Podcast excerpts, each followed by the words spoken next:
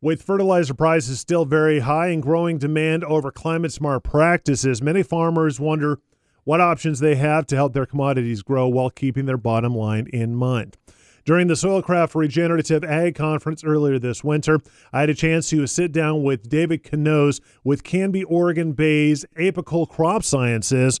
We talked about a host of organic and regenerative issues but we started our conversation focused on mineral nutrition and the impact it has on plant susceptibility. Plants to the naked eye uh, may look all the same but uh, we've been running a plant uh, and soil analysis laboratory for the last six years, and we found that that is absolutely not the case. All crops are not uh, grown equal and not created equal. Uh, some have uh, one combination of nutrients. In fact, almost no two plants themselves uh, are going to have the same combination of nutrients. And as those nutrients are in or out of balance, Uh, we see the d- disease and or insect susceptibility uh, correlated to that. So, in other words, as plants are balanced nutritionally, from new leaf to old leaf, we see um, relatively minimal um, pressure, um, and this is what plants in nature uh, typically do have. Um, but plants that are out of balance, uh, from new leaf to old leaf, of you know one or many minerals itself, um, you can have uh, significant imbalances, and uh, nature deals with those imbalances in the form of um, you know insects or pathogens typically. In today's presentation, you challenge farmers out there to invest in soil and plant analysis. Can you explain why you put that present- put that in your presentation? Why it's so important for growers to be proactive in that way?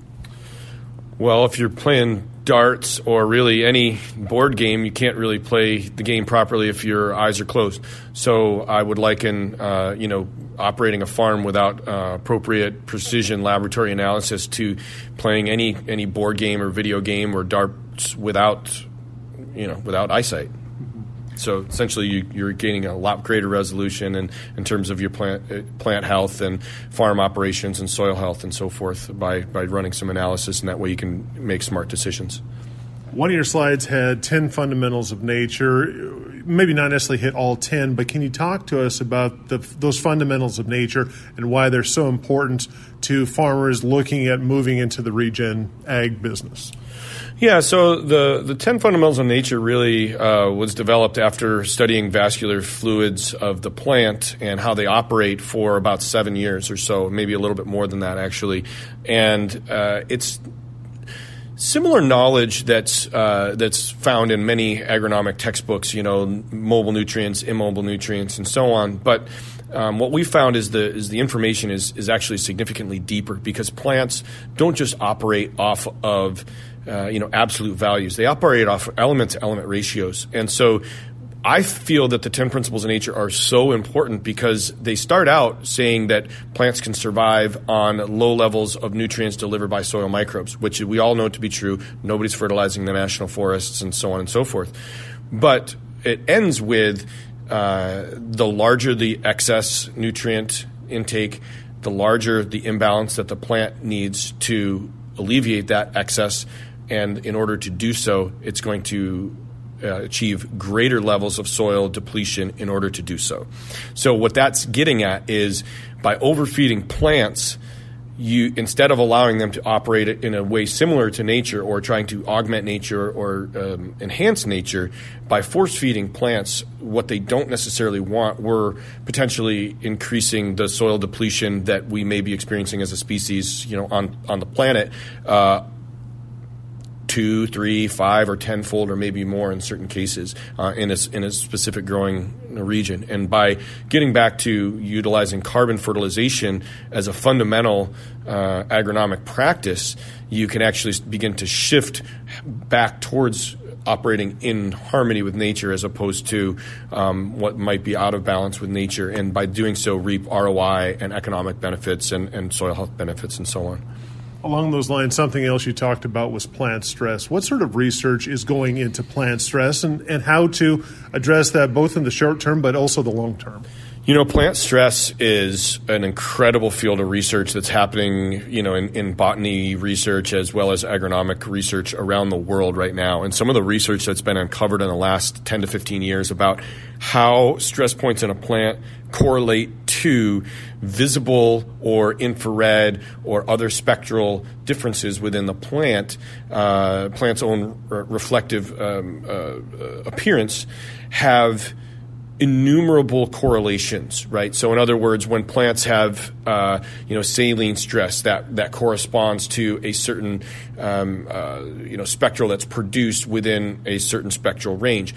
This covers the entire, you know, drought stress, nitrogen efficiency, um, uh, nitrogen utilization, uh, crop viability. There's there's there's probably thirty or forty different uh, infrared or visible or near infrared, far infrared, visible, XRF, etc. Um, types of spectral signatures that are associated with these plant stress symptoms. By starting to unpack those and alleviate plant stress, we see that growers can gain huge uh, benefits in terms of plant health, uh, improvement through the alleviation of plant stress. And this is backed up through uh, a lot of scientific journals um, that I've read around this around the, the, plant stress subject. And so it's a it's a common uh, topic that weaves both through botany research as well as agronomic research. What relationship do you see between mineral nutrition and disease pressure? So I kind of mentioned it a minute ago. So the more imbalanced plants are, the the greater the potential for them to experience uh, disease or insect pressure, for that matter. So um, when we started the lab, we looked at uh, we didn't know what we were going to find analyzing vascular fluids of the plant. We there was not a lot of um, uh, literature and research, uh, at least in the last 60 or 70 years, that, that had, you know, of scientists that had done the same thing.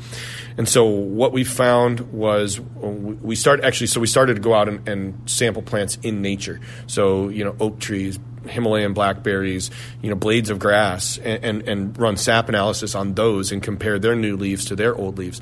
And what we found was a tremendous balance between the new leaves and old leaves of naturally occurring plants that are that are found in their natural environment versus agronomic crops, which were all over the map, huge amounts of imbalances, and oftentimes the more out of balance those plants were, the stronger the insect or disease pressure that was experienced by the grower. So after thousands and thousands of samples, we came to the conclusion that, that plant resilience starts with nutrient balance. And that's a motto of ours that we've been promoting since about 2019.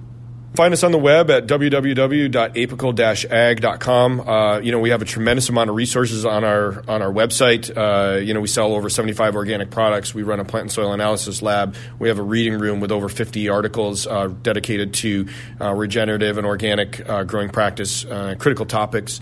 there's some case studies on there. there's just a wealth of information. You know, personally, I've been involved in regenerative and organic for over 20 years, um, and we consult with you know growers and agronomists around the country and around the world to solve these problems acutely on a day to day basis. So, um, you know, if there's any way that we can help you guys with your operation, um, you know, uh, please feel free to reach out to us. We're, we'd love to hear uh, about new challenges. Once again, that was David Knaus with Apical Crop Science.